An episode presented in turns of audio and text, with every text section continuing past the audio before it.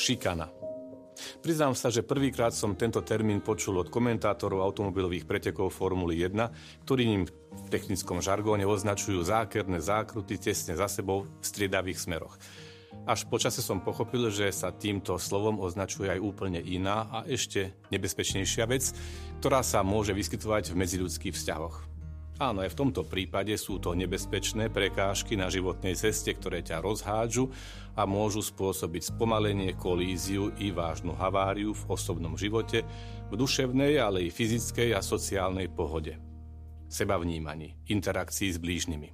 Jedna z viacerých definícií šikany ju charakterizuje ako správanie, v ktorom sa zo strany agresora spája túžba ublížiť, zraňujúce konanie, nevyrovnaný pomer síl, opakovanie takéhoto konania, neférové použitie sily, zjavná radosť, potešenie agresora a zo strany šikanovaného pocit utláčania, voči ktorému sa nevie alebo nemôže primerane brániť. Téme šikany sú venované celé knižnice s analýzami a odporúčaniami psychológov, sociológov, pedagógov i ďalších odborníkov. Nemyslím si, že v krátkom videu by som dokázal vysloviť niečo viac alebo lepšie, ako bolo k tejto téme už povedané či napísané. Jednoducho môžeme povedať, že šikana je jedna z najodpornejších a najzákernejších fóriem fyzického a psychologického násilia. Zbabelý útočník si vyberá obeď, o ktorej predpokladá, že sa nedokáže brániť, pričom pri tomto svojom konaní sa snaží na svoju stranu získať spolupáchateľov alebo aspoň odstrašiť prípadných obrancov či obhajcov šika- šikanovaného. Zastrašení svetkovia dokonca môžu byť tiež ranení, napríklad pocitom hanby, že nezasiahli, ale i z podvedomej úľavy z toho, že tou obeťou nie sú oni.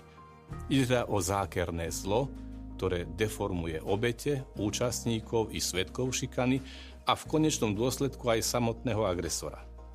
Dôležitým faktorom toho, či sa niekto stane buď agresorom alebo obeťou, je často aj domáce emocionálne prostredie. Napríklad deti, ktoré šikanujú iných, zvyčajne sami prežívajú pocity neistoty, strachu a trpia kvôli vnútornému zraneniu. S týmto zlom je potrebné bojovať na všetkých úrovniach, najmä zo strany predstavených, ako môžu byť rodičia, učitelia, velitelia, riadiaci pracovníci a podobne. Toto ich úsilie musí podporiť aj kolektív, ktorý je miestom šikany. Za šikanu všetci platia príliš vysokú cenu. Cenu deformácie vlastného vnútra. Obeď je ranená v svojej dôstojnosti a seba dôvere. Ľahostajný svedok zo strachu potláča prirodzenú empatiu a agresor necháva v sebe bujnieť hrubé zlo. Pri takom komplexnom jave, ako je šikanovanie, niekto položí otázku, ako sa má zachovať pri šikane kresťan v škole, v práci, v rôznych prostrediach. Ako má kresťan na to reagovať? V prípade, ak je pozorovateľom alebo šikanovaným. Povedzme si rovno a jednoznačne, že z oči v oči fenoménu šikany neexistuje špecificky kresťanské alebo menej kresťanské, či neveriace alebo nekresťanské správanie.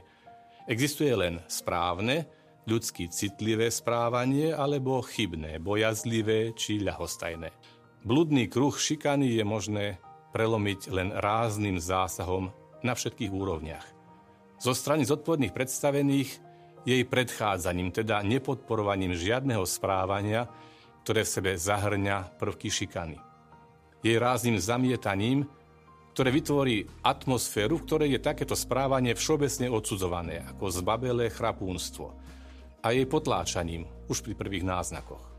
Vytváranie atmosféry rešpektu, úcty a dôvery v kolektíve medzi seberovnými, ale aj v rôznych stupňoch hierarchicky usporiadaných kolektívov podporí u obete odvahu nahlásiť šikanu a tak sa z nej vymaniť.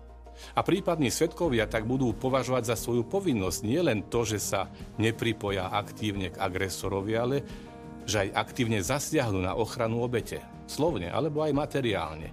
Alebo ak to nie je inak možné, tak tým, že jej prejavia svoju podporu a že iniciatívne budú hľadať pre obeď pomoc. A to aj tým, že prejavy šikanóznej agresie, ktoré boli svetkami, nahlásia zodpovedným osobám, rodičom, učiteľom, nadriadeným alebo iným orgánom, ktorých povinnosťou je šikane zabrániť a stíhať ju. Ak by sme chceli predsa len nájsť nejakú jednoduchú radu, ako sa stavať k šikane, tak by sme mohli hovoriť o všeobecnom ľudskom postoji. Všetko, čo chcete, aby ľudia robili vám, robte aj vy im. Tá istá zásada, vyslovená negatívne, znie čokoľvek nechceš, aby ti robili iní, nerob ani ty im.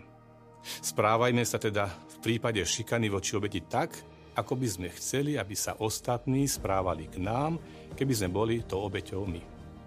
A ak by sme chceli nájsť špecificky kresťanské zdôvodnenie pre naše správanie, ak sme svedkami šikany slabšieho a nevinného, tak pamätajme na to, že pri poslednom súde bude náš väčší život, teda spása, závisieť aj od toho, ako sme sa zachovali v takých prípadoch, pretože Kristus už dopredu povedal, že naše prijatie do nebeského kráľovstva či zavrhnutie do väčšného zatratenia závisí od nášho správania k slabším.